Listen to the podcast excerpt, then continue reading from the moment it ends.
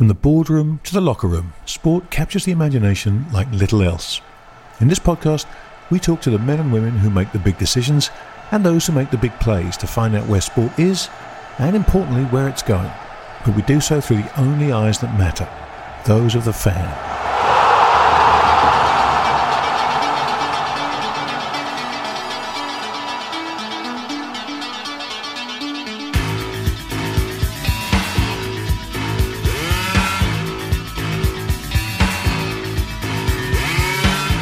You're about to listen to our new show, The Groundsman Conversations, which is brought to you by Sports Digita.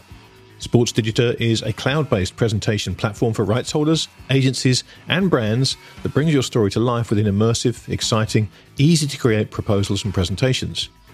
Used by more than 50% of teams in the top leagues in the US, Sports Digita's technology enables partners to ditch PowerPoint and Keynote and create powerful presentations of their own that provide tracking analytics to help you understand the performance of your prospecting, cutting through the crowded marketplace to win business.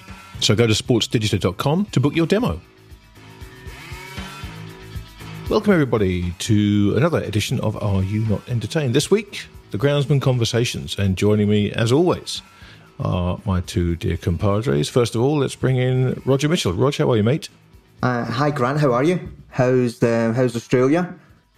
Oh, mate, it's absolutely perfect. I'm here to spend time with my daughter, which has been great, and Sydney has rolled out the meteorological red carpet for me. So, uh, splendid. No complaints down here. It is Splendid. a glorious country in glorious weather. What else could I wish for? Also joining us, of course, is the third musketeer himself, Giles Morgan. Hi, mate. How are you? Hello, gentlemen. You uh, hear me a little bit um, husky, a little bit hoarse. I've just spent a weekend in Edinburgh at the Calcutta Cup, um, where I would say many Scotsmen went euphoric. It was quite an extraordinary occasion and brilliant to see Scotland fans smiling as they poured Irn-Bru and whiskey all over anything they could, themselves, me, whatever they could.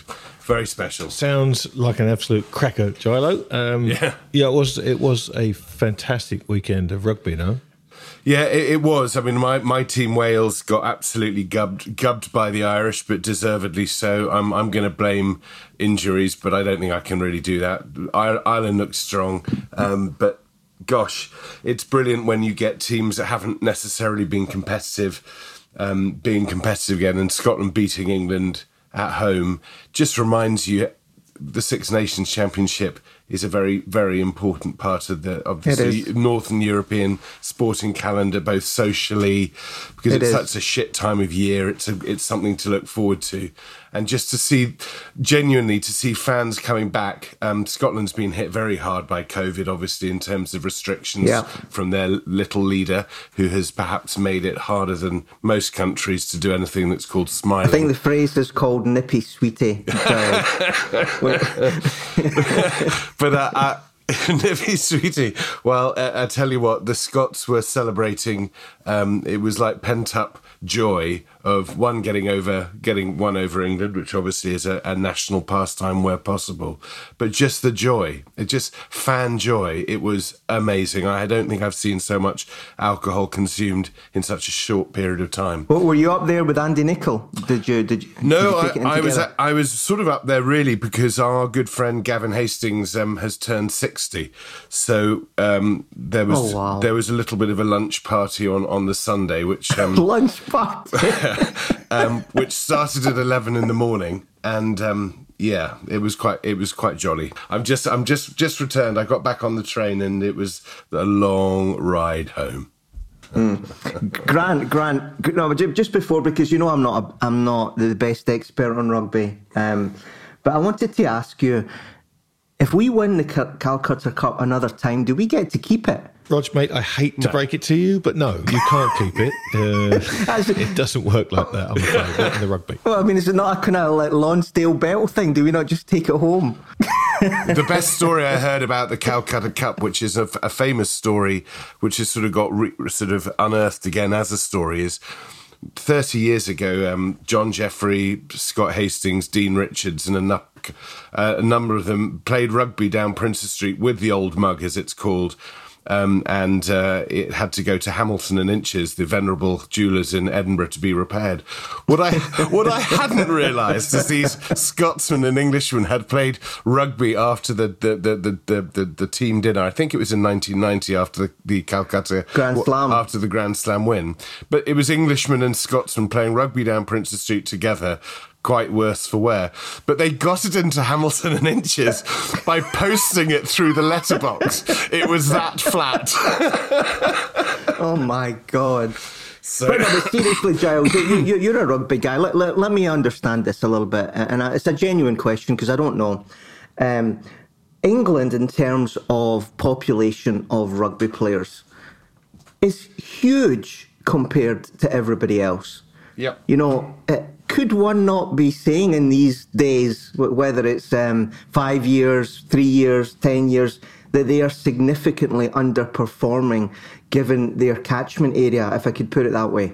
You, Raj, you just can't help yourself, can you? You just can't. help I, I think you, you, You you. thought I was going to just stay quiet here and just let this pass. I think I think you could say that, but I, I don't. I don't really subscribe to it. The most successful rugby nation in the world, obviously, is is New Zealand by by some chalk. But South Africa are fairly handy, and their their pool is relatively small small compared to the rest of the population. This is my point. This is my point. England, with all those players, it's just because there's too many. Rog, so Rog, let me stop you. You are just being, I think they call it a nippy sweetie. A nippy sweetie. But, but have you got an English coach? Maybe, maybe it's the English coach that's He's the problem. Australian. Who- Giles, Who's the on, English mate. coach? You walk straight into that Oh, one. oh, you, don't, you mean you don't even have an English? Oh, I really did. Well, hang on. I'm bro- I'm broken. I'm broken. I'm broke. I can barely focus on either of you. Well, gents, enough of this frivolity. Let's get this show back on the Okay, road, okay, shall we? Rog, what's uh, what's caught your eye this week in the world of sport? Uh, well, um, I, I'd like to ask you guys again, as better experts than me. We've had one hell of a week in the world of golf. Um, the this this Super League stuff, whatever you want to call it, Greg Norman, um, the Saudis and, and brackets the Saudis are really stepping up their moves in sport now with um, with Aston Martin, with with with, with everything. Um, you know, uh, Phil Mickelson came out and said, you know, against the tour, these are the governing bodies. What was it? Obscenely uh, uh, greedy, Uh, it was it was obnoxious greed, Roger. Obnoxious greed. He said. obnoxious greedy. So I'm just going to pass it back to you, Grant, because you know people know my view about the inevitability of all of this. But how, how does one uh, defend what is clearly a direction This of is when travel Rog now? asked about the direction of travel. Well, I think you're right, Rog. You know, this is the direction of travel. It's it's not just golf. Uh, it's happening in football. It's happening in a lot of these sports. This is the way this is going. You know, it was interesting to me that it was it was Mickelson that came out with this uh, with this phrase about obnoxious greed, uh, speaking while appearing in a tournament where he was paid something like a two million dollar appearance fee.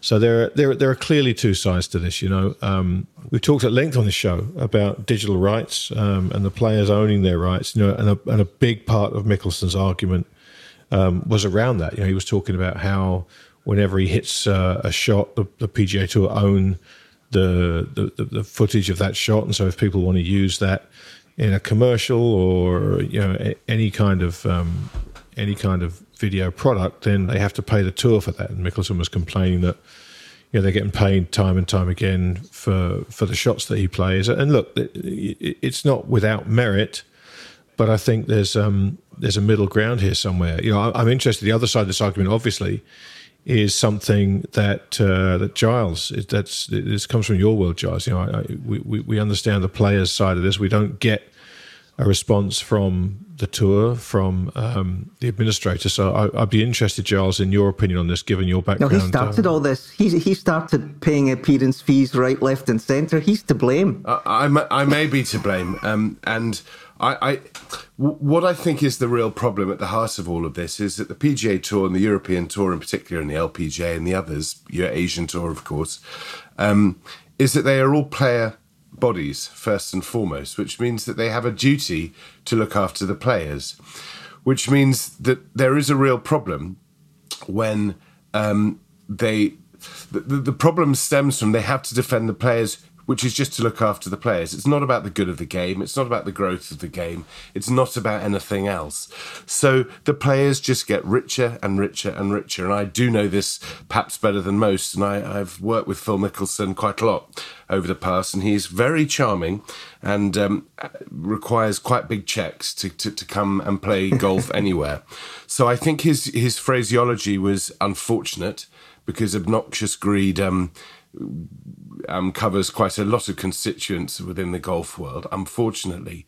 But the, the, the truth is, is if the tours were run for the good of the for the good of the tour, for the good of the game, for the good of the growth of the game, then all of that marketing costs that they spend, all of the investment that the tours do in good faith to grow the game, to grow the audiences, to grow the spectators, to bring people in to watch, to make the sport um, more attractive and therefore more um, lucrative then what you'd find is that the players are grateful for the tour because Mickelson and any of them without the tours are nothing.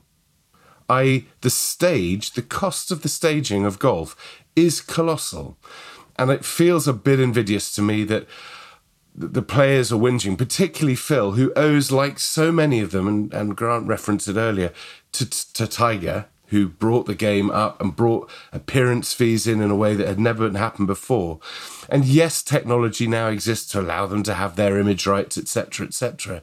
But there are many sports who would give their eye teeth to have one hundredth of what golf has um, with people who are deeply talented sports people, but where there isn't the, the, there isn't the platform. And I feel that the sports in a, the, the sports in a bit of a ho- an unholy mess at the moment. You've got the challenging with the Asian Tour and what Greg Norman's up to, the PGA Tour. You've got DP World Tour, this kind of rebrand of the European Tour. You've got Super Leagues being discussed. You've got players being bribed in. And it's going to be the fan who is going to go, I don't even know where to watch other than the four majors.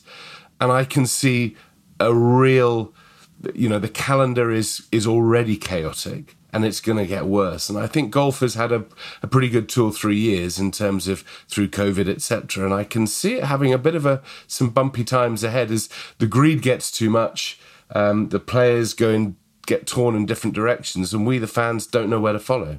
Yeah, Charles. Yeah. Just one more question for you though. Do, do you think there's a chance? This is a bargaining chip from the players. You know, let's talk about the digital rights. Let's talk about the millions you're making from us, because we're looking um, to have a negotiation about this, and we want uh, we want to meet you in the middle. We're going to hold you over a barrel about the Saudi tour. We're going to hold you over a barrel about the millions you make from our rights, because this is the time. We've got an opportunity now to to put our foot in the door and maybe renegotiate a few things and get a big bigger cut of the action. Well, Possibly the smart ones, and there are some pretty smart players out there. But it's interesting, most of the players who are being touted around with the sort of big paychecks to come and cross the Rubicon or, or whatever um, are the older players. And the older players who probably know they, they haven't got too many majors left and they're going to go, well, do you know what? Um, I'll t-. And Westy, Lee Westwood was very open about it. You know, he's 48 now, I think. He, he's had an amazing career. He's been world number one he probably doesn't expect to win a major at this point, but he might. He's good enough. But he, he's happy in his life and he'll take the money and take it from anywhere now. But I think if I was a 25 year old and I've got my whole career ahead, I wouldn't want to be upsetting too many apple carts because it's the tours that give me the direction of travel to establish me as a player. Uh, let, let, let me put my Harvey Specter hat on here uh, because this is this is relatively easy golf has had a good two or three years. Um, nothing to do with the tours, let's be honest. Top Golf uh, and Barstool Rigs is the reason golf has had a good two or three years. The tours have realised that the world's uh, moving away from them and they're desperately trying to hold on to a tiger with a tail. They come up with these little social media gimmicks that are the usual half pregnant thing that sport comes up with the reality is, Giles, and again, Harvey Specter here, not, not necessarily believing this myself, but the reality is, Giles, that people don't care about the calendar. People are saying, where's Bryson uh, playing today? Where is um, DJ playing? Um, all right, I don't care about the name of that tournament. Uh, let's just get them mic'd up and, and, and watch them play. I find all this very funny because what you have here is the basic question, which golfers and sports people in general now are asking themselves what value does my governing body actually add? And uh, for somebody at the top echelons of their sport, and, and you could argue that this is the, the original sin here, um, the answer is very little because governing bodies are by definition redistributive. They are socialist. They spread around the value that is created by the top three or four percent. And the top three or four percent know this now. The tech is there to show them what they actually uh, generate as value. So um, the, the, the fact about you know Phil is now spitting in the plate that made him famous. I get that. I'm not going to argue that one. I'll, I'll leave that one aside. I'll just say where we are today. Uh, and, and frankly, this is just the question: What value does governing bodies uh, uh, add? Golf, cricket, rugby, football, and and and you know what? They can't come up with an answer. That's the reality.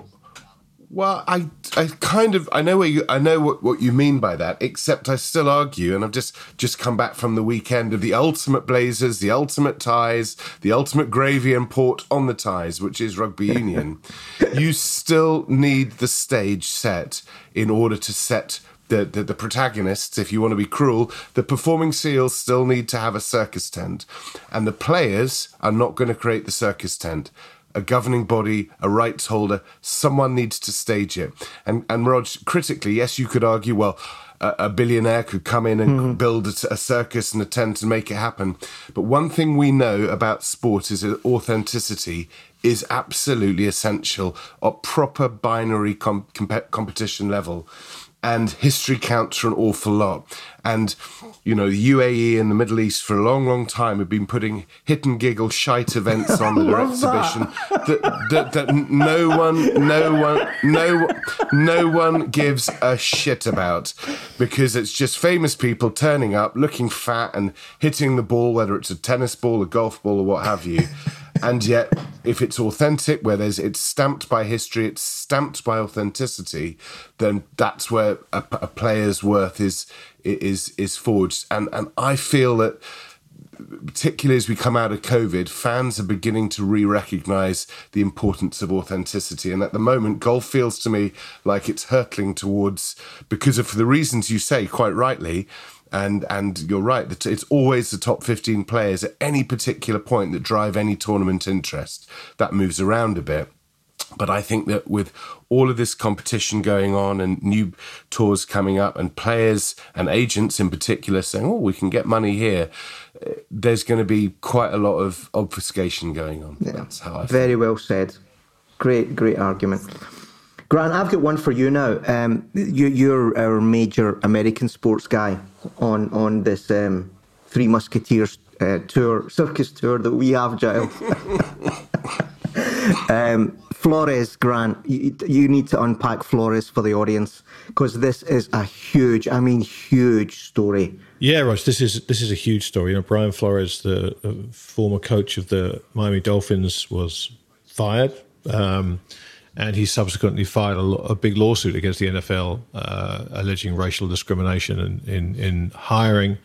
Um, and look, you know, this is this is a huge thing for the NFL. I mean, it's it's a league that uh, has done well, but it's it's it's it's had issues around race. It's had issues around um, the lack of black head coaches. Um, and uh, and this is a real a real blow for them because you know the, I guess the biggest problem they have in this is is a series of text messages from Bill Belichick, um, who uh, who's one of if not the most high profile coach coaches in the league, and uh, you know Roger Goodell, the commissioner, has got a major major headache on his hands. How he's going to deal with this, I don't know, but this really is um, this really is a grenade thrown right into the heart of the NFL, no doubt so let, let, me ask you, Ross, do you think it's as big a story as I do? What, what was your initial reaction when you saw this news break? My initial reaction was this uh, they're in trouble. Uh, we, we in the last show talked about um, a perp sheet uh, and how important it is, you know, in, the, in the context of Mason Greenwood. Um, I, and I am not surprised that Goodell now is scrambling, you know, to, to use the NFL quarterback analogy. He is scrambling in the pocket now. Uh, because uh, Kaepernick um, comes back front and center, comes back front and center. The concussion stuff that they um, dealt with, let's say, in a very um, pragmatic way, and then a film was made about it that showed the reality. Um, then you throw in the stuff about uh, uh, um, deliberately losing, deliberately losing. You know, because he also claims that he throwing the game um, uh, so you get a better draft pick. You know, uh, and and my immediate thought goes, um, right. Uh, so we're talking about the integrity of, of matches here, and the betting market is just opening up in in United States. Wow, I, I, and like I honestly believe this is the, the biggest biggest story of the year, and um, I think they're in trouble. Uh, we talked uh, so well last time about how beautiful the, the NFL is and how it's been and then you get this. This is what I keep saying about sport. You know, uh, everybody says, "Well, I'd love to get into sport. I'd love to manage sport." Be, be, you're managing events, events that come and hit you like a, a, sledgehammer in the back of the head. They came off a great weekend, and now they're in a world of pain. And, and, and you know, uh, uh that, that was my first reaction. What are they going to do now? Because I, I, know when you get that kind of crisis, it bounces off the walls. And uh, this is one we need to watch, Grant. You know, Roger, there's, there's never a good time to be trying to fight allegations of racism in sport, but now is is a particularly bad time for the NFL to be trying to do so. You know, we, we're at a moment in time here where it quite rightly is, is the focus of an awful lot of attention in, in just about every major sports league. So to have these allegations surface now, I think really puts the NFL on the back foot. I mean, they're going to have to try and fight this, but it's going to be a very difficult thing for them to do because – you know, in in, in the cult, uh, the current social climate, um, you know, trying to fight allegations of racism is going to be a pretty tricky thing for for the NFL to do. You know, that they're going to have to they're going to be expected to clean house um, and clean house quickly.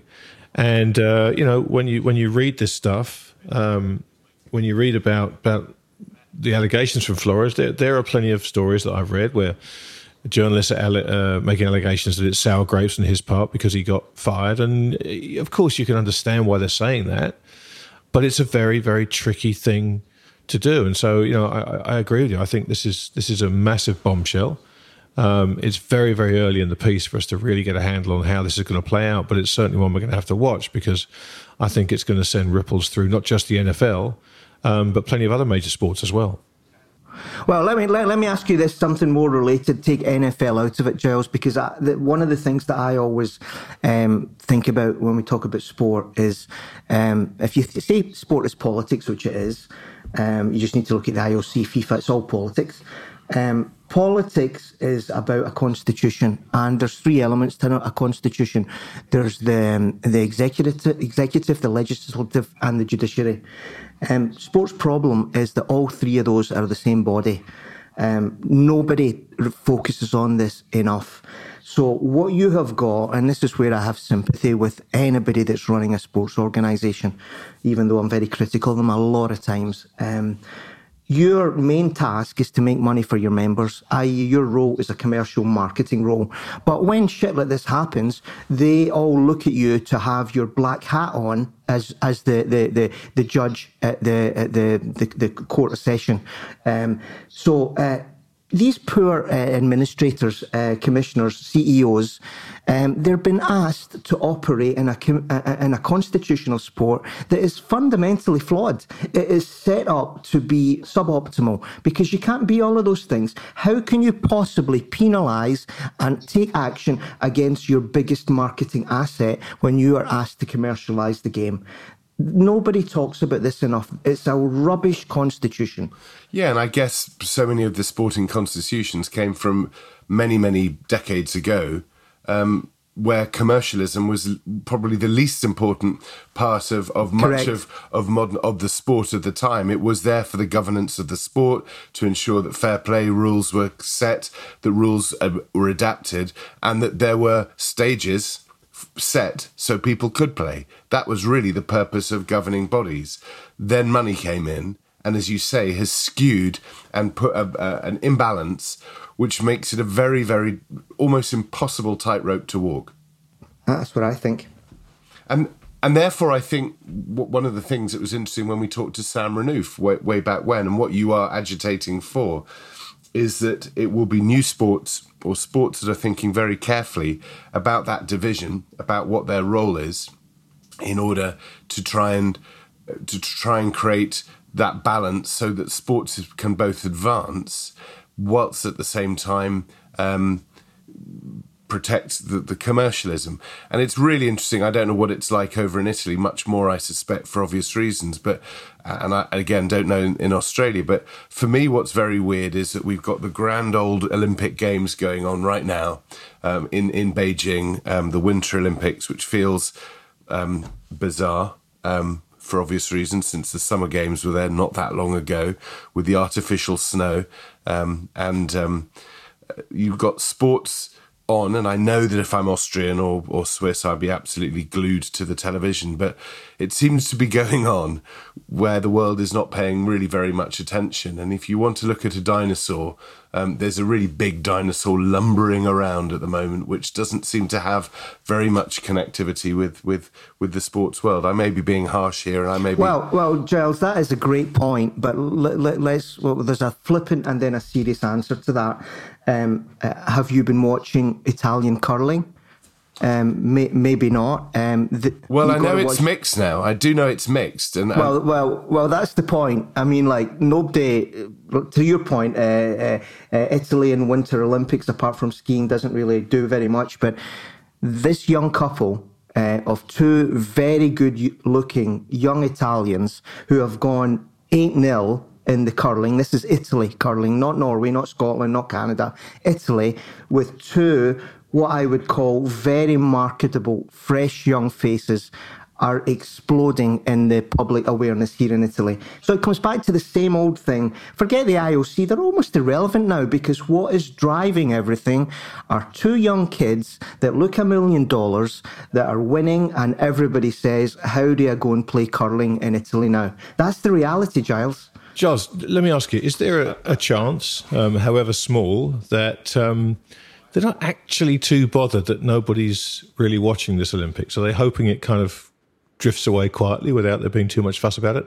Yeah, it's a great point. Um, I suspect there are many top sponsors, as they're called, the IOC top um, scale sponsors who are just willing this Olympic Games to rattle through as fast as possible because then there's Paris, then there's Los Angeles, then there's some there's some fun, uh, there's Italy as well, obviously um, hosting the next winter. I think suddenly there's some pretty yeah. fun there's some pretty fun Olympic Games coming up where the world will celebrate like we did in London.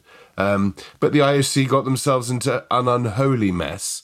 Um, and you know, I, I was lucky enough, I, I, use the word advisedly. I was in Beijing for the Olympics in 2008, right the way through.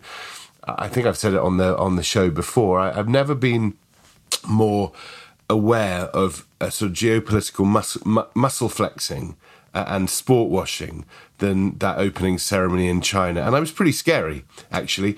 And it's got scarier. And I don't feel that China, in its wow. current current iteration, uh, is a reflection of what Baron de Coubertin um, had in mind back in 1896 when he started the modern Olympic movement. Um, and I cannot wait for the Paris Games because if anybody can give some ooh la la back to, to, to, to the Olympics, well put. Um, it will be the French who God are. God bless the French. God bless the French. When they do a World Cup or an international event, yeah, yeah, they've got class they, style. They know, and thank God. Rog, uh, we're we're obviously recording this on February the 6th or the 7th, sorry.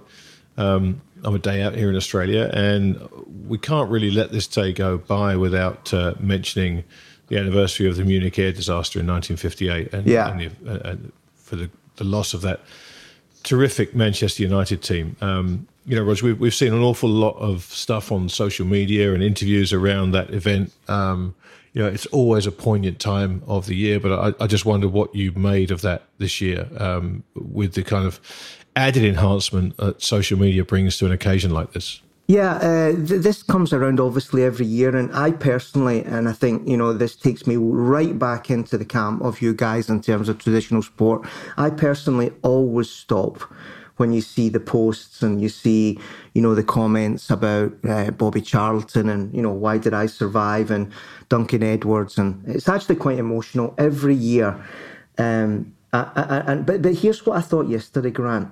You know, uh, uh, Munich is a huge part of the Manchester United story. The the brand, if you want to put it in modern terms, um, just a little bit like Torino is with uh, that team that died ten years uh, earlier, the Grande Torino.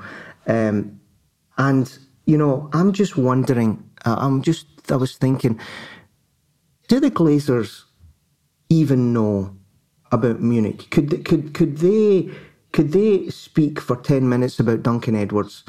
You know, do do they realise that what they think is a, a, lovely, juicy set of revenue streams coming globally from who knows what um, is actually based on the fact that the Busby Babes, and, and, I say this with a heavy heart, would have been the first British team to win uh, the European Cup, not Celtic.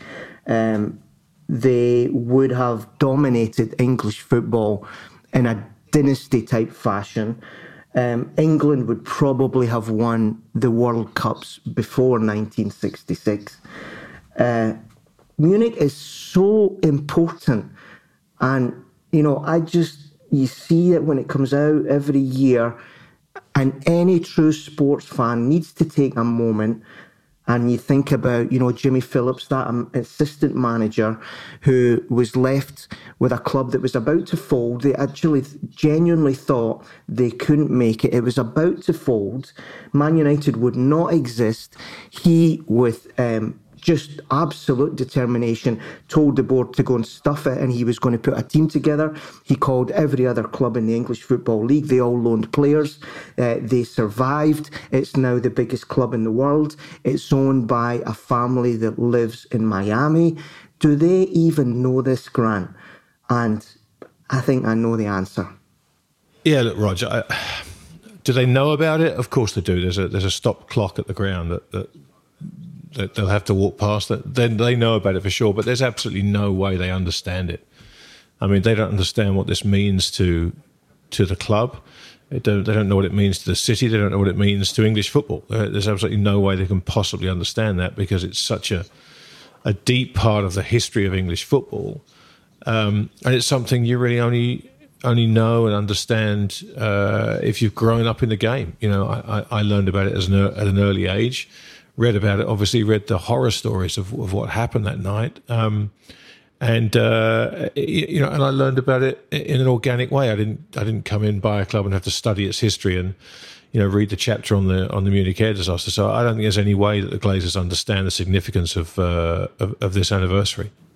And and that's maybe my point earlier when we were talking about authenticity of brands, is that many many sporting um, whether it's clubs or events or tournaments, have history. They have highs and they have lows. Munich is obviously the most tragic of them all in terms of how shocking it was. But it's the sense of history of highs and lows of of the continuum of time that builds sporting events that mean they matter more. And that's the one thing that new money just can't. You can't just create it from nothing.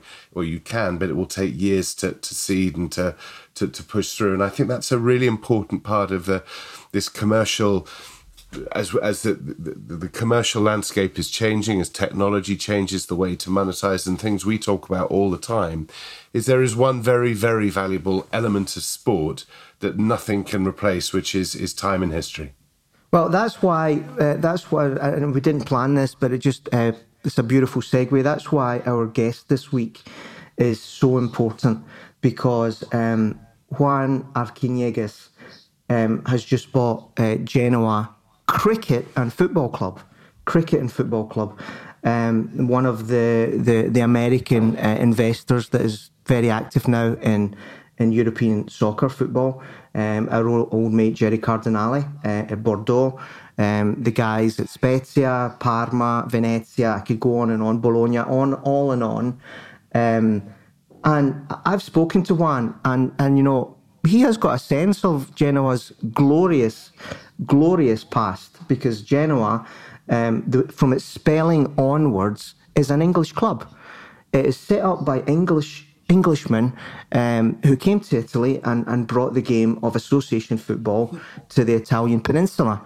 Uh, and, and, you know, that's why, you know, we wanted him on the show uh, to, to, talk, to talk about how they view it because we need to give them the chance to uh, give their side of the story, why they're doing it, what are their aspirations, what are their fears, uh, how are they going to protect uh, a club, the oldest club in Italy, Genoa. Uh, so, you know, I'm really looking forward to one. Well, Rog, uh, I guess if you are really looking forward to one, we ought to try and get you one. What do you say? Juan Arciniegas, welcome to Are You Not Entertained? Thank you, Roger. I'm happy to be here. It's our pleasure. Of course, uh, let me introduce you to my colleague this afternoon, Giles Morgan. Hi, Juan. Good to have you on the show. Really looking forward to this one. I've got a lot of questions, so stand by. good, good. Happy to answer. Juan, we always like to start by understanding the sports fan behind the, the, the, the, business person, the personality, the financier. You're from Bogota in Colombia, and you are a serious football fan. I'm talking Santa Fe. I'm talking actually Independiente Santa Fe to give it its full name. Um, yeah. I heard I heard you on one of um, one of your other things, and you were talking about you and your dad and going to football. Tell us a little bit about uh, how football got into your blood. Yeah, yeah. I grew up in, in Bogota um, in the 80s and 90s, which obviously was um, a time in our history that inevitably tied uh, football with uh, drug cartels and drug money. So I think Colombians' relationship with football has always been mixed. Just you know, having that you knowing that you had to support your club, while knowing that there may or may not be drug money infiltrating. You know, the essence of the club was, uh, you know, was frustrating and uh, conflicting. But you know, I, I, I do remember going to games with my dad. I remember a, a famous uh, seven three El Clásico that we called between Santa Fe and Millonarios, where obviously we we won with goals from one of my favorite Colombian player of all time, Valencia, El Tren Valencia, the train Valencia. So, uh, so yeah, I just, uh, you know, I, I, that that's basically the the the top of my Santa Fe experience, having been able to uh, to go to that game, watching my my favorite player, uh, definitely at the time, and still probably one of the top favorite players of of history for me, was fantastic but uh, you know at the same time our relationship like i said with football uh, had it, its up and downs and probably hit rock bottom on that dreadful uh, july 1994 um, i believe it was july 2nd or near there with the assassination of andres escobar which was uh, an incredible player yeah. defender. Yeah. Great defender. the gentleman i think he was called the gentleman. That's right the gentleman. He was uh, very calm a great leader um, you know, an example for his community. He played in Atlético Nacional.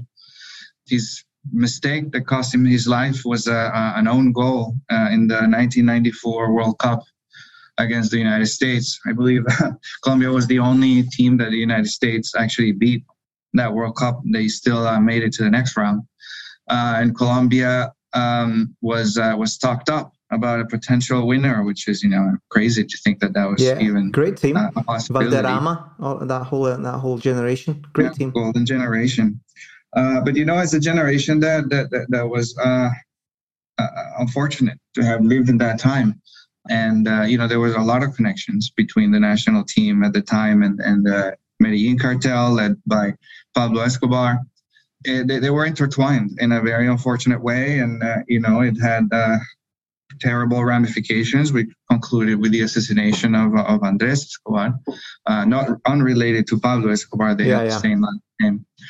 Um, and uh, that was just, uh, you know, a, a, a, national, international embarrassment that I don't think uh, Colombia has has been able to fully shake. Uh, you know, our image has improved a lot over the years, and we're very proud of that. Um, but you know, that's that's always on people's minds, and I can't tell you how many times I've landed in countries, you know, like India or Malaysia or whatever. And the first thing that the cab driver would say when I mentioned from Colombia, if they were football fans, that would be the first thing that comes to their mind, which is just just unfortunate for a country that's so passionate about the sport and uh, has a team that uh, you know in recent years has had so much success. But uh, anyway, long, long long story of my relationship with football, but clearly those dynamics make me uh, make me love the sport. So, so Juan, but I've not been to Colombia, and I know that it's very much in the fabric of you know passion of of the people notwithstanding the, the, the, awful assassination, this may seem a ridiculous question, but it, uh, you'll understand why when we get later on and with what you're doing. As a young fan, if you're a young boy in Colombia and you go to a stadium, you're watching a club match, what would that experience be like, say, half time? What would you eat and drink at half time? What's the kind of the fan experience in Colombia that may be different from Europe or from different parts of the world? Just give me a sense of that because I, I just don't have any. Yeah we have a lot of uh, Colombian pastries, uh, which we consider delicacies, and there's hundreds and hundreds of them. Um, there's thing called uh, um, chick, uh, sorry, cheese fingers would be the the translation. Uh, they're very popular in uh, stadiums, but a, a, very funny one is is what you guys call crackling, basically fried pig skin. Love that. oh, wonderful. Love that. I'm all over it. When I was a kid, that's the, the food that I remember the most. And uh, you know, the, it was it was prepared in the stadium, so you know the appearance of it was not necessarily the most sophisticated one. And uh, there was a joke that it always had hair embedded in it because of the uh, food making process. So the joke was that they would ask if if uh, you you ended up having blonde or brunette hair in your uh, crackling. Uh, we still ate it even uh, even after that joke. So uh, yeah, I haven't. I have to say I haven't been to El Campín uh, in a long time. But um, and would and would there be big singing culture as well? Would be very much like a European, very very reminiscent of, yeah, of big know, chanting. Yeah. Frustratingly for me, it's heavily influenced by the Argentinian fans. So there is a, uh, you know, I like to think that that that our rival team is uh, has a bigger propensity for this. They they sing with an Argentinian accent. Uh, certain songs because they inherited they're in, inherited songs from you know Argentinian teams and and I just I to this day I don't understand why anybody would do that. It's uh, yeah, I, I like to think that something doesn't do it. So, so Juan, after that, you you decide to pack your bags and start your travels. If I'm not wrong, that takes you to France, Paris, and then to yeah. America. T- tell us a little bit when you've like gone through these different cities, different sporting uh, traditions, what you picked up, what you liked, what you didn't like. Well, I think what I like the most is what the US has been able to do with their sporting environment.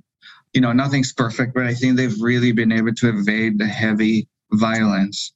And and it's truly the ultimate family experience. Go to any sporting event in the united states and the way they've been able to achieve that is, is really remarkable. Uh, you see kids of all ages you know wearing whatever jersey in whatever section of the stadium they can go and get snacks. There's no separations of fans from from any corner. And i just it baffles me that we haven't been able to achieve that in other countries. Obviously, um, the, the, UK has done a, a, tremendous job and has experienced incredible progress in that area. But you know, it's still still not quite like the US. You know, in some games, you know, if you're wearing a certain jersey, you should stay away from certain sections or celebrating and things like that. You know, and maybe having that level of respect for the other fans is, is maybe not necessarily bad. It's maybe cultural but but you know I do see stark differences, and a lot of it has to do with socioeconomic uh, dynamics in the countries, and you know is is very much more complicated than than just having the right security or the right mindset. Uh, but but but that that's what really shocked me the most once I started going to various different sporting events in the U.S. How different it was from that perspective. And with that experience, as you learn sport in America, but you've also been in France, etc. At what point do you remember looking back when you look at? We'll talk a little bit what your your business is doing in Europe with with various sports around Europe do you think that in your mind the commercial model the potential for where you see sports investment the, the penny drop for you when you saw how it could operate within the USA and therefore that that was perhaps something that could be replicated in the in the tr- more traditional the the older market of, of of Europe that that was ripe for change? It depends if we were speaking about about football in Europe because um, you know I, think it's no secret that uh, other more traditional historic US sports lend themselves much more for additional commercial space, right? There's more breaks. And that's why I think football has had a, a tougher time developing uh, a, very strong commercial footing, uh, TV footing in, in, the U.S. There's just not much space to advertise, which as a as a football fan may frustrate um, you know some of us to watch some of the American sports. There's too too many breaks, so I think it's difficult to kind of emulate that success uh, in Europe with football because it's just the format of the game doesn't lend itself to it. But there's a lot to be learned from the U.S. in terms of commercializing uh, the sport. Uh, they make a whole thing out of it, right? Like you, you, you begin at 10 a.m. watching the tailgates, the, all the shows around it, and uh, and the U.S. just has been able to figure that out much better than than you know even the Premier League uh, although the Premier League is just a, a, completely different level in and of its of its own. So, yeah, I think there's a lot to learn. I think there's some limitations, uh, physical format limitations, in order to exploit it to the to to the biggest extent possible. Um, but you know, we we are definitely um, you know trying to transfer some of our opinions and knowledge all the way to the league and be just one one component that that will hopefully impart some change. Fantastic. Let's talk a little bit about uh, 777. This is a serious, serious organization. I think you've got about 5 billion in, in, in assets under management. At some point, you guys have decided, principally yourself, to get involved in sport as an asset class. Let's talk a little bit, one, about why an organization like 777 believes that sport is going to give a return to you and your investors. Yeah. So so definitely uh, sports leaves and breathes, you know, the floors of our organization. I, I wouldn't say is necessarily because of myself that uh, that we are in this. Both co-founders, Josh Wander and, and Steven Pasko, are avid sports fans, uh, and they've been interested in investing in sports since before 777 was was even formed, um, and, and, is not without their support that, that that that we are where we are but uh, but yes, we are very much serious about sports in general. As as you know, we have some presence in in, in basketball. Yeah. Um, we own the London Lions in in London, and as of recently, we made an investment into the British Basketball League, um, which in itself we could dedicate a whole podcast to, because I believe that basketball in the UK is one of the great untapped sporting properties if done properly. Yeah, yeah, and there's examples, uh, you know, in other parts of the world, like in Australia, where you know something like the initiative we're trying to spearhead has has uh, yielded fruit. But but you know, since we're here to speak about football, yeah, um, which is the, the the the section of our business where I've been spending most of our time, um, you know, we think that there is a way to uh, properly manage football clubs and i think it just it it sounds simple and it sounds obvious but people buy football clubs for different reasons and some people are not necessarily interested in running them in the best way possible um, you know i'm not saying that they have Machiavellic intentions. It's just they have other priorities yeah, yeah. and they own them for different reasons. We definitely own them to make sure that they're owned properly and they yield value, but that uh, we don't believe that that necessarily has to go against the fans. And and case in point, we just did something very interesting uh, in this first transfer window, which we just dumbfounded everyone by actually doing what we said we were going to do. Uh, I can tell you, sitting here in Italy, that uh, it has been a hurricane of fresh air. For those that don't know, most people come into Italian football clubs and kind of like be touchy feely for a while and try and work out what's going on. Uh, 777 have immediately brought in um, a director of football uh, from, if I'm not mistaken, Red Bull, German uh, thinking style of play, high pressing, uh, bring in that kind of player. And you've had an amazing window. Uh, you've brought in a huge amount of young players. You've reduced the average age of the squad. How do you find the reaction to that one? Because I, I can tell you they're not used to that here. No. Well, I can tell you what the reaction was from what I will call institutional people within Italian football. As we were making these decisions, everybody said don't do it. Everybody said they're gonna fry you, they're gonna burn you in public. You cannot have sporting director or a coach that is not Italian. We have nothing against Italians, but you know why not try something different? And uh, you know we did it, and I you know I have to say I keep being pleasantly surprised by our Genoa fans. I mean, they, they they received us with open arms. There was a huge event that we that we did in our first game. We let everybody in for free. We came in. It was a beautiful day that I'll never forget, and very grateful with their support. But knowing that it's it's always fragile and as we were to about to embark in, in, in what could potentially be perceived as controversial decisions, um, I was nervous that maybe they weren't going to like that, uh, especially because you know it's no secret where we are in the in the in the table. Yeah. Um, potential consequences of that.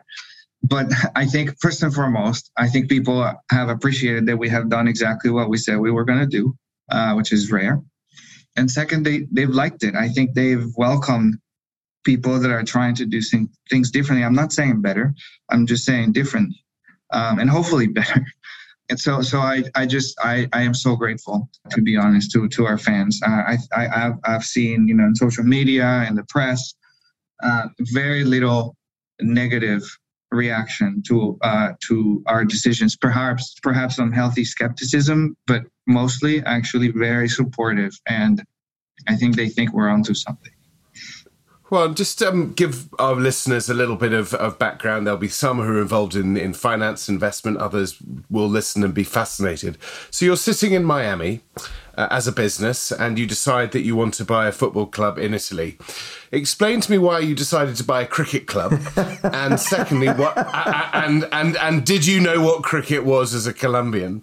And secondly, why did you? What, genuine question: Why Genoa? Yeah, no, we thought we were buying a cricket uh, club. And then once we realized they did mostly football, then we had to change our whole story. uh, but uh, you know, why Italy and why Genoa? First of all, um, you know, we, like I said, I grew up in the '80s and the '90s, and uh, particularly in the '90s, um, you know, Serie A was the top league in the world. They had the best players. They even had some of our top players, like uh, Asprilla, who uh, who uh, played in in Parma, correct.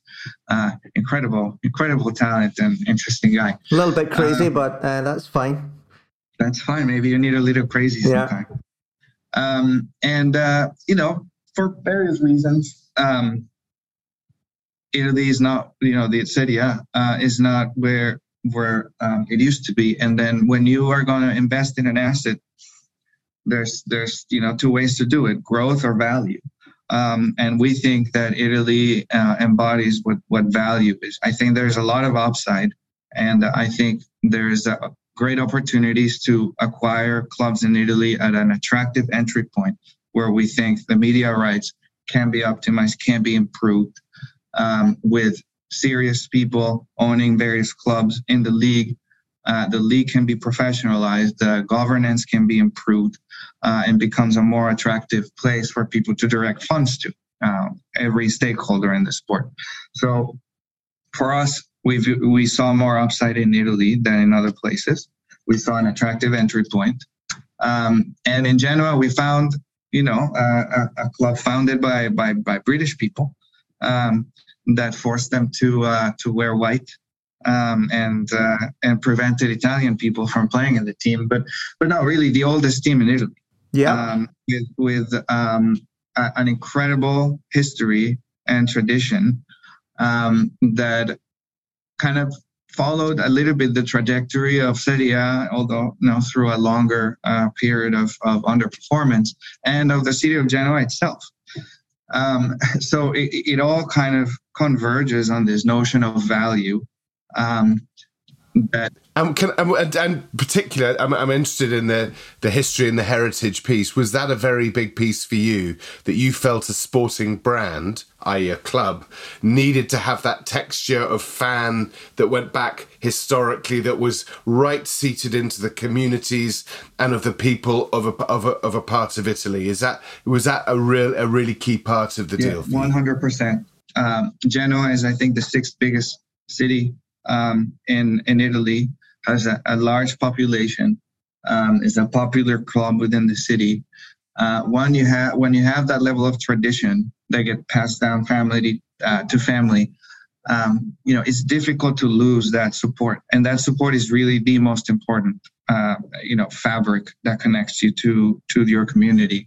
Even if you had the unfortunate outcome of, you know, getting relegated. Sometimes you see fans come even in, in stronger numbers to support to uh, your team to ensure you get back Yeah. promoted. Yeah. And and and that just provides, I think, as long as you can respect it and nurture it, uh, a safety net. Uh, uh, in in the end, that's the basis of a successful football club is their their supporters, and and uh, that was key for our decision for sure. Let, let, let me let me play back what I've heard you say there, because you know there's a lot of people that listen to our podcast that that look at um, Americans investing in European soccer and they kind of like you know tut tut and they say, well, you know, it's never working out. Is it Pallotta, um, even Commisso at Fiorentina, our old friend Jerry Cardinale in France, not Italy, but uh, you know, struggling a little bit there. Here's what I'm hearing you saying. First of all, you believe that there's more value in European sports assets compared to America uh, because it's just so expensive there now. You're looking for uh, a club that has got a community that, that will let, live through thick and thin. You're looking for a club that is underperforming, can do so much better. That's all true. But let me ask you something. I think I can understand a little bit where you think a lot of that underperformance can be changed. One is on the playing side, and you've already mentioned a little bit what you're going to do there. The other part of it, a lot of it comes down to the stadium. And, you know, we've seen over the years in Italy here so many people try and build a stadium. We've seen Pallotta not do it, Commisso's in the middle of it at Fiorentina. You're having to deal with local politicians. How are you managing that minefield and quicksand? I have to say that that played a, a role in our decision making as well, the stadium, because um, I forget what the ratio is right now, but if you look at the ratio of you know revenue per seat in Serie A versus revenue per seat in in, in uh, uh, the Premier League is, is abysmal, uh, and it puts teams in a in a in a serious disadvantage versus other leagues where you are more reliant on TV revenue and you cannot exploit and and and increase those um, recurrent revenue bases that uh, potentially are independent from your sporting success in, in, a way, especially if you again if you can nurture your fans and you really provide them a good experience, that they'll they'll go to the games regardless.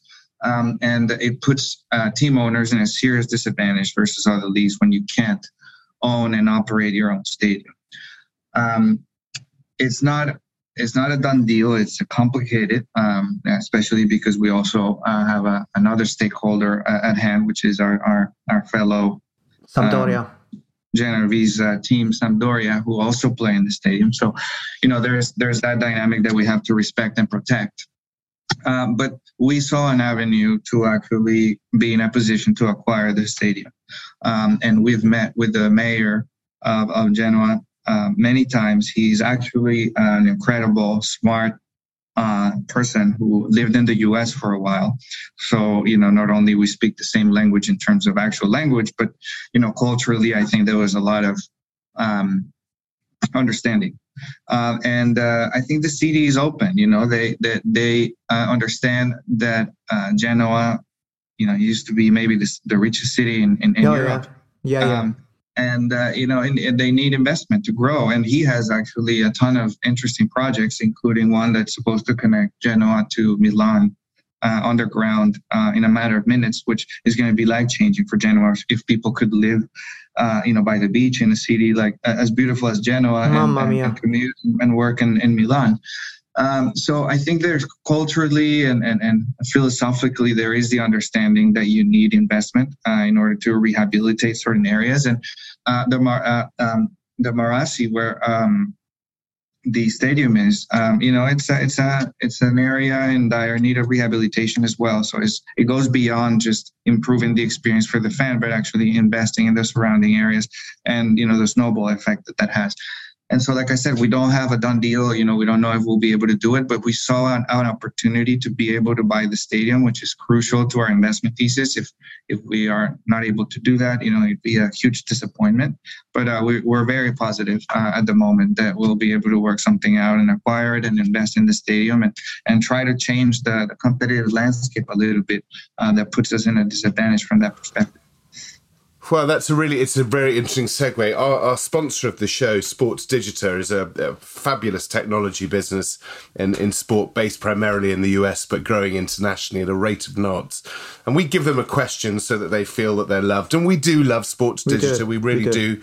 Um, we, it keeps Roger in fine polo, uh, uh, sort of crew neck sweaters, as you can see, and, and keeps him solvent. Um, we they've got a great stat that of the um, of the 18 stadium or stadia in Serie A, there is a combined age of 1200 years um, of them, which means some of them are, are really very very old. You're talking about stadium acquisition. Is part of your thesis, therefore, that one there's the acquisition of the stadium, but also that you're putting in technology to start getting that return back, to start really investing in fan data, fan experience, fan engagement, a smart stadium, exactly right, in order to start putting those connections together. Is that right at the heart of your thesis? It is. It is uh, for sure. Uh, data in general. Um, you know, we we think of data as a not the only, obviously, but an incredibly crucial instrument to make decisions and you make decisions at the at the marketing level and commercial level obviously at the performance um, uh, you know sports performance level and at the stadium level. We've had many conversations with companies that are very sophisticated that do an amazing job in places like the us which is where it's very advanced but there's nothing we can do at the moment because we don't own the stadium. So we're lining up um, you know we're being advised by the one of the top stadium management firms in the world uh, and we're putting together a business plan. We're spending money and developing the business plan, and, and that money could go to waste if we actually can't acquire the stadium. Um, but if we are, we have big plans and absolutely data uh, and you know partnerships with companies that do that for a living is uh, sits at the center of it. And within that, that, that, that sense of, of data acquisition, data mining, data banking and then being able to react to that data to start re- redeveloping your own commercial program, let alone being more valuable to other investors like sponsors. How are you setting out doing that? We're seeing that we're reading all of the time that there are new businesses um, cropping up. An old sponsor of ours, um, great friends, PumpJack DataWorks, do exactly that. They aggregate the fan data. Really, across your portfolio of, of sporting investment, does this lie at the heart of it that you think that the direct consumer model is the way to really get that monetization back? I think it's I think it's one of the areas, and and, and before I, I fully answer, I'll, I'll just mention that data is, is not there only to um, you know monetize or to increase revenues. Uh, data is used for safety as well.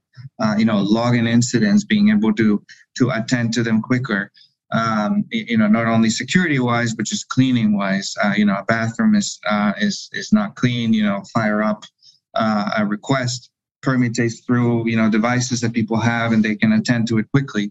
Uh, so so it's it, it goes beyond that. I just i, I hate when uh, we only focus on monetization because it's all, also a little bit of tension. You know fans don't want to feel like they're being monetized. Um, so it's about improving the experience. it's fan experience. Fan the whole experience, the whole is really what, and yeah, sometimes yeah. you know being identified and being able to be, to, to, to, to be cared to and, and offer something that makes more sense and you know you generate a sale you know it can be mutually beneficial but there are there are ways that it, that, that you can benefit by giving the fan a better experience without extracting money from them. Um, Juan, let me but, let me let me let me come in here because I don't want to lose this point about what you're saying about data and what you said about Genoa and their fan base it is undoubtedly true that Genoa has some of the, the, most loyal fans, but also some of the most demanding.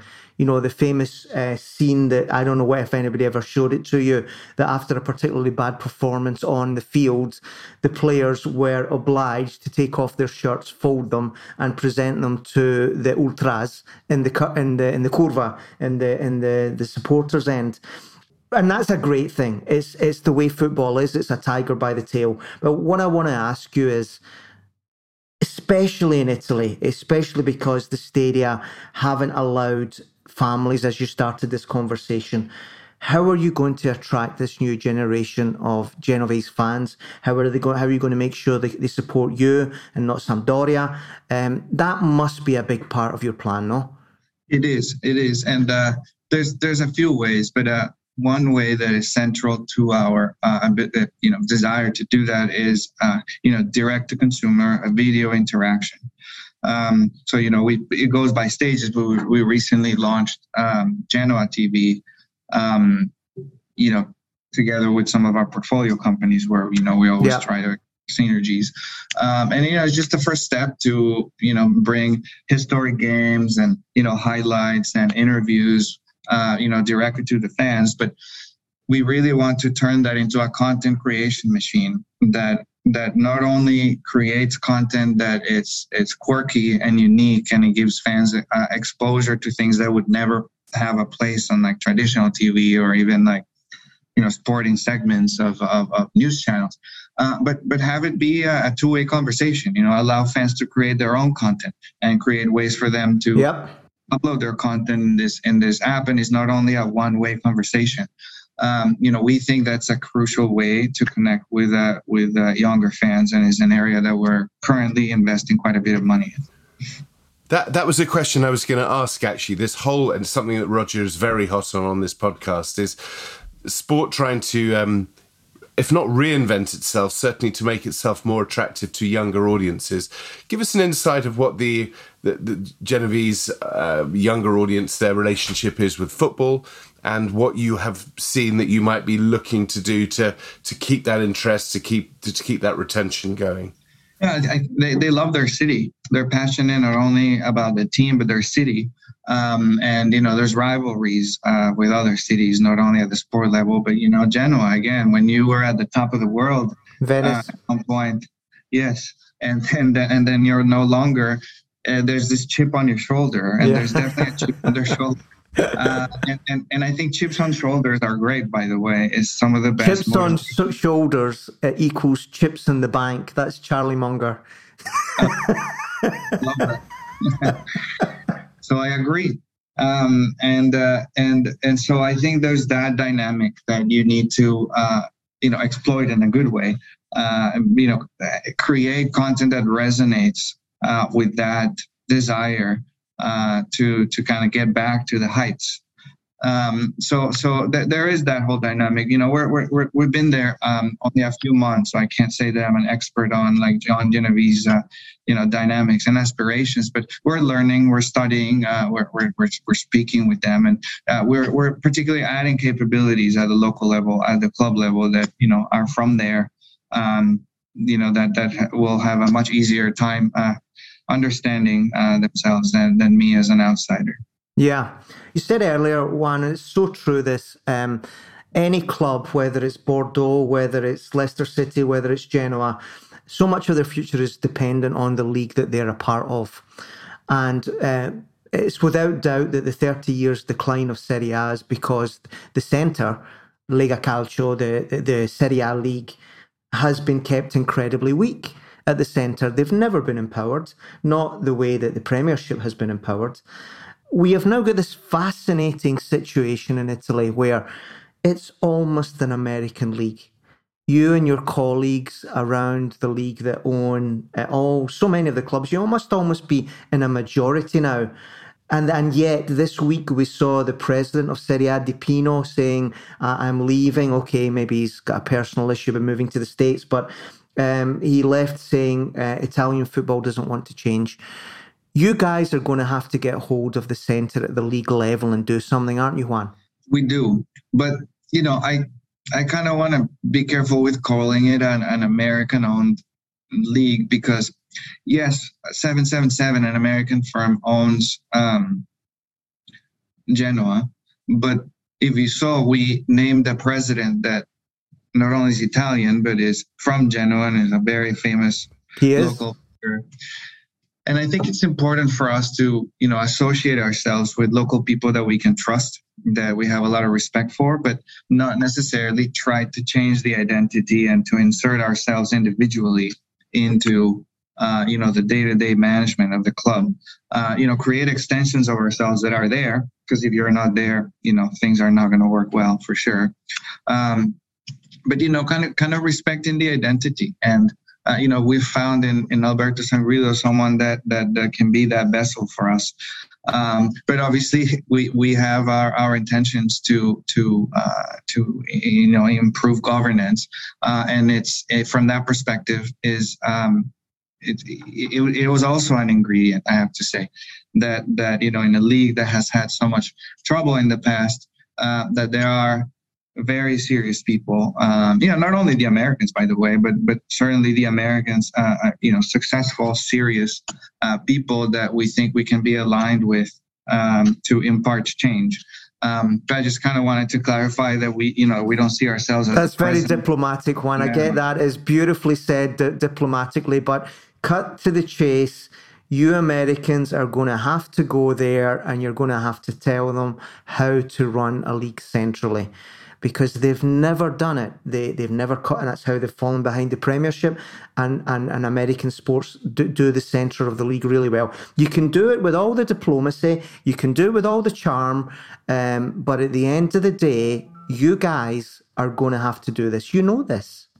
Yeah, but but I think you know easier said than done, right? But I think right now we have a very great opportunity to do that, which is we need a catalyst, and a catalyst can be you know a big investment and a big investment from whoever puts the money in is going to need some reassurances and some structure um, a little bit in the way that uh, cvc and the liga did it where you know there's some constraints yeah. about how the money needs to be spent. Sometimes you need a catalyst like this because otherwise, how do you round people together? And it has been a challenge, I think, um, to round people together, and, and not only Serie A but in other leagues to come to an agreement, centralize, abide by you know certain rules, perhaps new rules. Uh, but you know, money talks, and and, and unfortunately, the the league is not alone in being in, in, in serious trouble as a result of COVID. Uh, and you know, these these problems sometimes generate opportunities, and when you marry you know new money, new investment with certain restrictions, uh, you know people are more willing to uh, to to listen. Uh, and I'm I'm in I'm in hopes that uh, you know a deal can get done um, in one way or another, where the league can receive some funds, um, and uh, you know there can be new rules put in place as a result. Okay, I'm hearing what you're saying there. I won't push you on the details of that, but I'm hearing what you're saying. That's great news uh, for me sitting in Italy. Um, I'm going to throw something else in here, which I think is very specific about 777. You know, a lot of people that are, let's say, looking for an excuse to not like new investors into football. Um, they say, oh, well, a fund needs a return. A fund has got to get a return in three to five years. What they don't realize is that you guys don't. 777 is a permanent capital organization.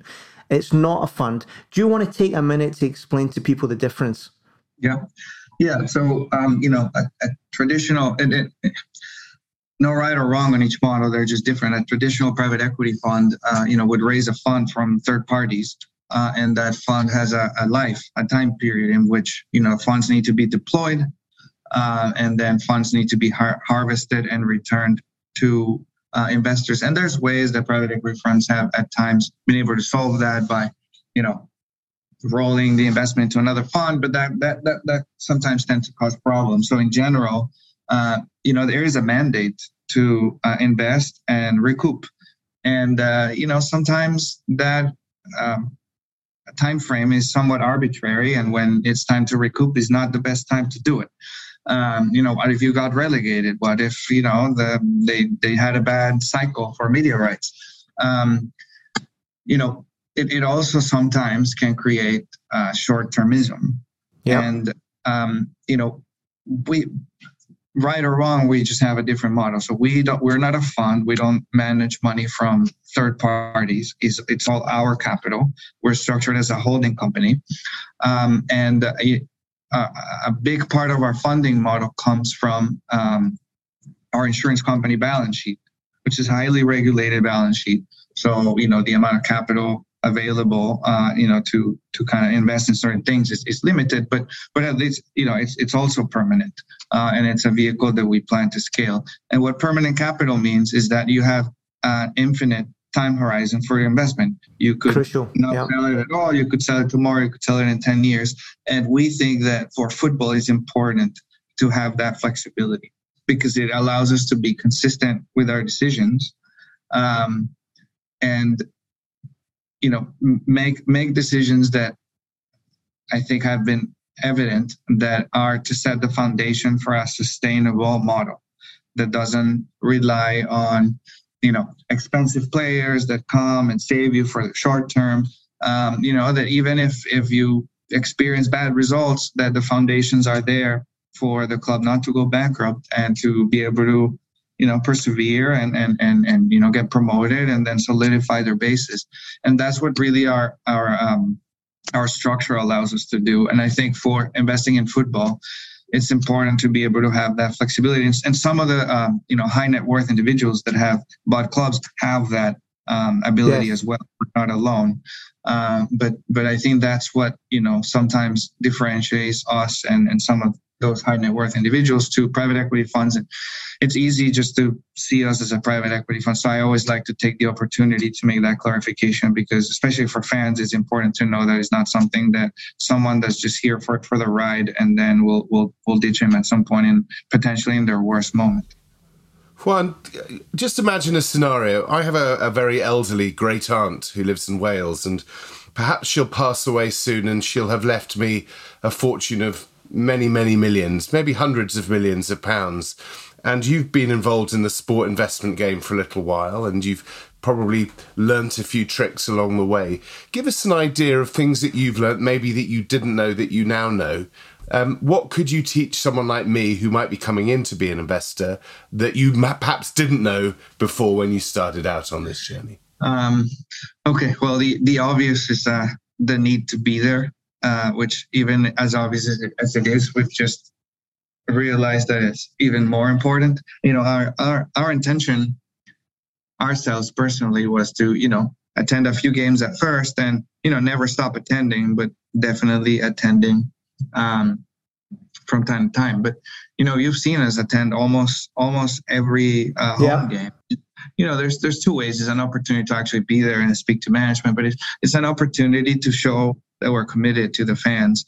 And uh, I think it's been, um, you know, uh, a, a, good feedback loop between, you know, us being received well and us showing up and then they were continuing to receive as well. So, you know, I think being there, it's important. And it, it does cause us some difficulty given that we're headquartered in the US and it's a long trip.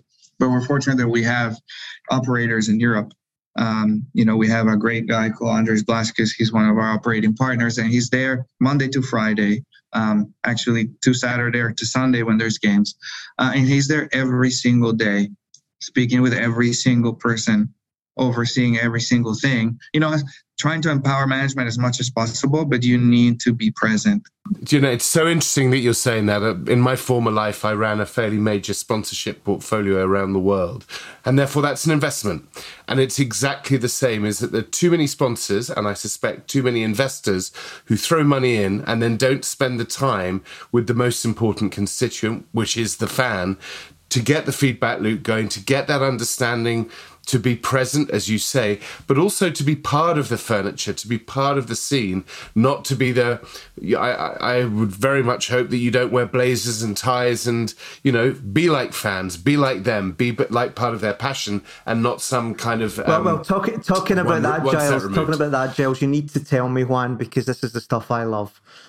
When a couple of days ago, Cagliari surprisingly wins that must have been devastating for you. What was going on at 777? You must have been throwing bottles against walls. Well, you know, it was difficult for me to do that because I had my eight month baby on my lap and I couldn't be happier that, you know, there's the football can do anything to you, but when you have your baby with you, um, it's a beautiful moment. So I was lucky that she was there with me to uh, carry me through that horrible moment. It was, uh, you know, it was devastating uh, because, you know, unfortunately, we're in a position where we depend a little bit on the results on, on other teams. But you know, I think we still the most important is we need we need to win the games that we need to win. I think there's definitely still a good possibility that we can stay, and uh, you know, you just got to focus on that. You know, football is unpredictable, and it's it's horrible to have to depend on other people and to wish other people to lose. You just you should just wish for yourself to win, and everything else will arrange itself in the right place. Um, but now look, it's just a game. It's happened before. It happened with with Spezia, which uh, suddenly uh, came into great form. Um, you know, look, we just gotta be better. We just gotta be better. That's all I want to focus on. But I, I need to, uh, I need to uh, uh, start taking my baby to, uh, to Genoa, uh, just in case. Listen, I'm going to end up here with a little bit of. Um, a little bit of a, an anecdote that explains to people the asset that you have bought, which is an amazing asset. Um, I, have lived most of my adult life in, in Italy and I've been involved in football uh, consistently. And I always wondered why the Italians called their manager, their coach, Mister, Mister, you know? And uh, when Giles and I were doing the, the research on this, we got the answer. Is because when Mr. Garbutt uh, came to your club, the club that you now own, as an Englishman, he insisted on being called Mister. And no to way. this, uh, yeah, and to this day in Italy, any coach up and down the peninsula is referred to as Mister, Mister. And that's Genoa. That is the importance of your asset to Italian football. There you go. I didn't know that. Thanks for thanks for telling me. That's uh that's amazing. And and, and you're right. That's what it is. You know, beyond that, there's countless uh, countless anecdotes about how things that happen at Genoa have permutated into into you know primarily Italian football, but world football because now that you tell me that, I think uh, you know there's other countries where they call him Mister. I think in uh, in, in Spain they also may call him yeah. Mister. Yeah, yeah. Juan, listen, uh, given all of that, um, I, am going to say very clearly that I really do hope you stay up. But I'm also going to say this I know that if you don't, it won't matter because you, you'll do what you need to do. I think Genoa is in great hands and an amazing welcome addition to Serie A. Uh, so I, I, will look for your result every time you're on, whether it's Saturday, Sunday, or Monday. I want to thank you for coming on our little show and being such an amazing guest. So, Juan, how can people follow you, follow 777, or follow Genoa? How, how, how can they do that? So, um, definitely downloading Genoa TV app available both on uh, iPhone and Android is a great way. Um, uh, we have strong presence in our YouTube channel and uh, and Instagram, where uh, you know you may see us from time to time showing up uh, while, while wearing a suit and ties, drinking beer from the bottle, uh, which uh, which I think some people have found amusing, but you know in the U.S. it's so normal. Um, so um, yeah, I, I, really hope that people get interested in what we're doing. I think you know beyond just being a fan of, of the club or of the sport, I think being a fan of innovating and refreshing, hopefully ways to do things, and um, I think it's a good case study to follow. Um, I hope we can show people that we're doing um, the right thing. We're doing uh, we're we're making smart decisions, uh, and hopefully they'll eventually have uh, you know sporting results. Thank you so much. Well, all the best with it all the best. Uh, I will be now. You've got a new fan as well. He's a balding Welshman, but um, I'm very vocal and I sing well, so you'll you'll hear me from afar. I'd love to have you both. I know Roger, you're not too far. Yeah, um, I'd love to have you guys for a game, and uh, just want to thank you for the opportunity to be here with you. Uh, it was great talking to you, and thanks for the great questions. Our pleasure, Juan. Take care and best of luck. Buona fortuna. Well, Giles, that was great. Do you know?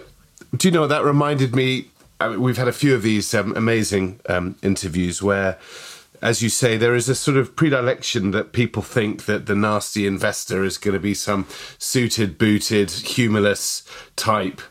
What a what a lovely, lovely man he is, but showed, I think, rather like Louis Gave yes. showed, rather like Je- rather like Gerry showed, in fact, uh, Gerry Cardinale, that there are investors that are coming into into sport who get why and it comes from as as we we, we discovered from Juan his own personal love of the, of sport in general and Colombian football in particular, which means he understands the responsibility, the opportunity, but also what needs to be done. And I was so whilst he may not have understood about my my uh, mythical Welsh aunt's inheritance that I won't be getting, um, but, there we go. You never know.